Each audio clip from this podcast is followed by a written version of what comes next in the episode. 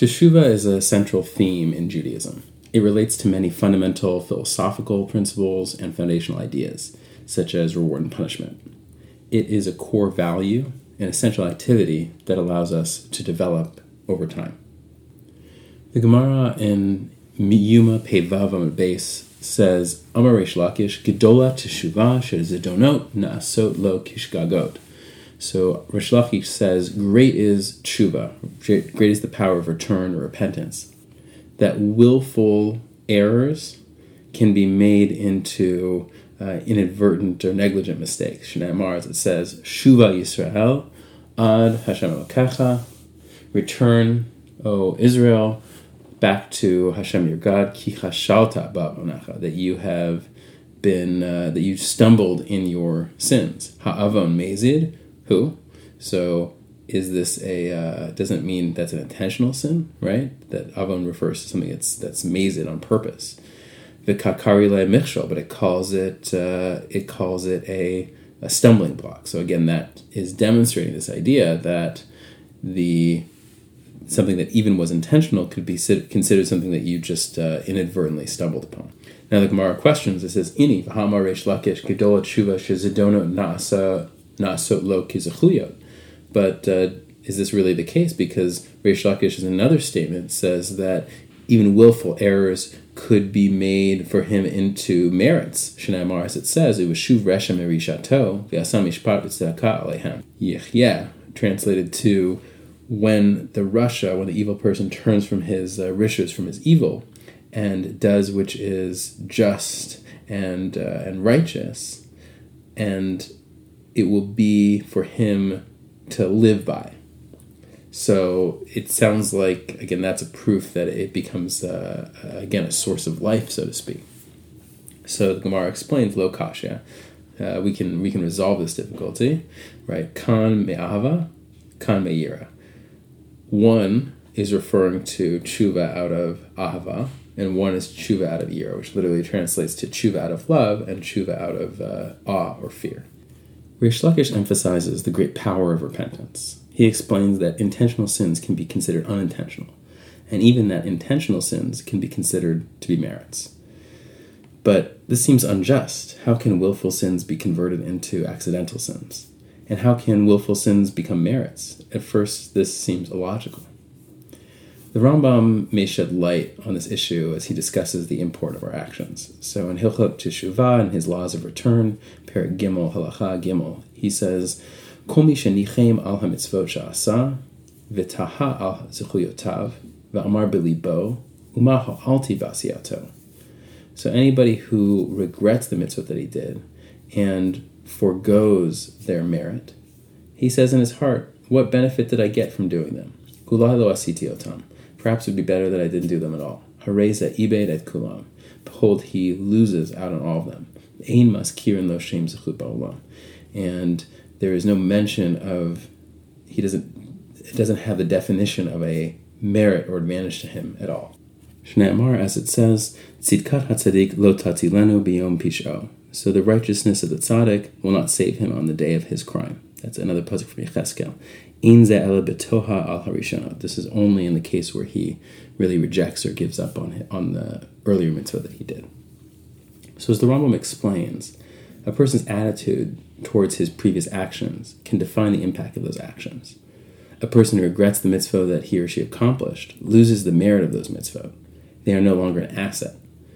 Similarly, it stands to reason that a person who regrets the sins or mistakes he or she has made can impact the effect of these sins and mistakes. This is what the Rambam outlines in his basic formulation of tshuva. According to Reish Lakish, if one repents out of fear, these mistakes can be considered unintentional. Further, if one repents out of love, these mistakes can be transformed into merits. What is the difference between teshuva out of love versus teshuva out of awe or fear? What is the definition of each? So, Rav Yosef Albo, in his Sefer HaIkarim, discusses the mitzvah of uh, Teshuvah, and he says, Shechafasnu kol mitzvot aseh shebatorah, matzinu mitzvah sheyizka adam ba bilvad l'tachlit hamusag mitzad Torah el tshuva. If we search all the positive commandments in the Torah, we will not find any mitzvah through which a person merits the basic objective that is reached through Torah except for tshuva. And this is the objective of that is intended by the Torah and doing uh, and, and, and executing doing uh, mitzvah, being involved in mitzvah. Hinehu shav liot yirei shiasigenu onesh machmat havera sha'asa. So, and you know, he's continuing another section, just skipping a bit.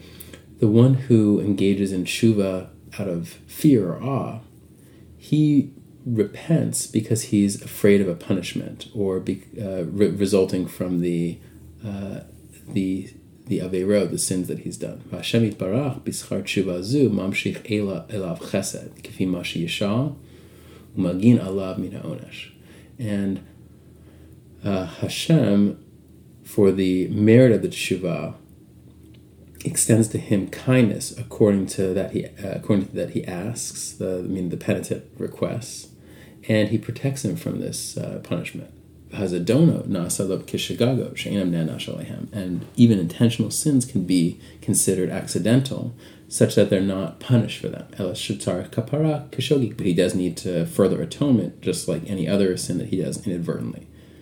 Okay, so that's the someone who does tshuva to avoid a punishment. Aval hashav me'ava, but one who returns out of love. Hinehu acher she'eno shav mirat onesh she'agia lo min ha'avera yachush onesh. So for him, it's really different that he didn't he didn't uh, do tshuva out of fear of a punishment that he might reach from the avera. Shlo yachush onesh. He's not concerned about that punishment. Shalibo kishamir chazak matzur lispol ha'onshin, because his heart is uh, it's uh, it's harder than uh, like than flint. It's a pasuk. It means he's he's ready to bear punishment. He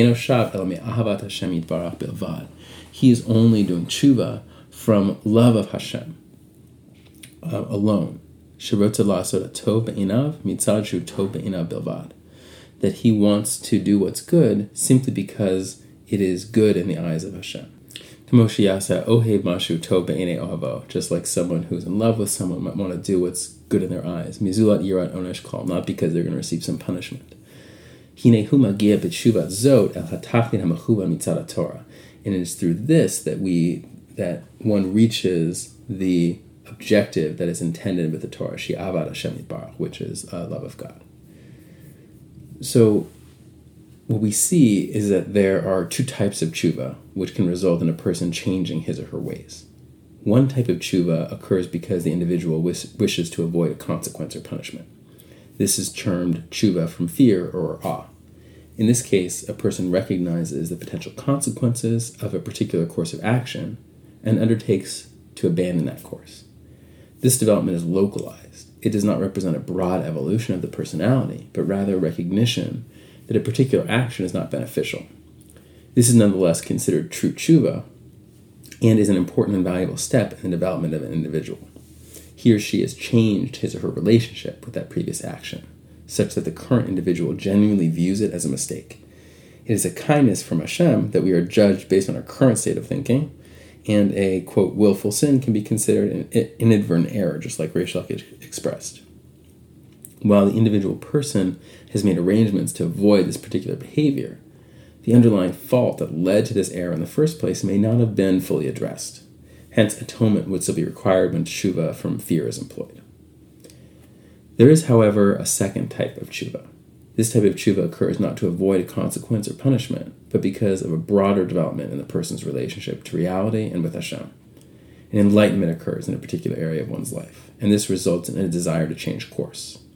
Upon reflection, a person recognizes the error of one's ways, incorporating that recognition into his or her personality. The error has now prompted a reevaluation and contributed positively to the person's development. Just like if one regrets mitzvot he or she has done forfeits their merit, so too a person that sincerely regrets the errors he or she has committed can turn those failures into a source of merit for the future. This previous experience becomes a source of value and merit, and atonement is complete. It is again a kindness from Hashem that we are judged based on our current state of thinking, that even a willful sin can be considered a source of merit.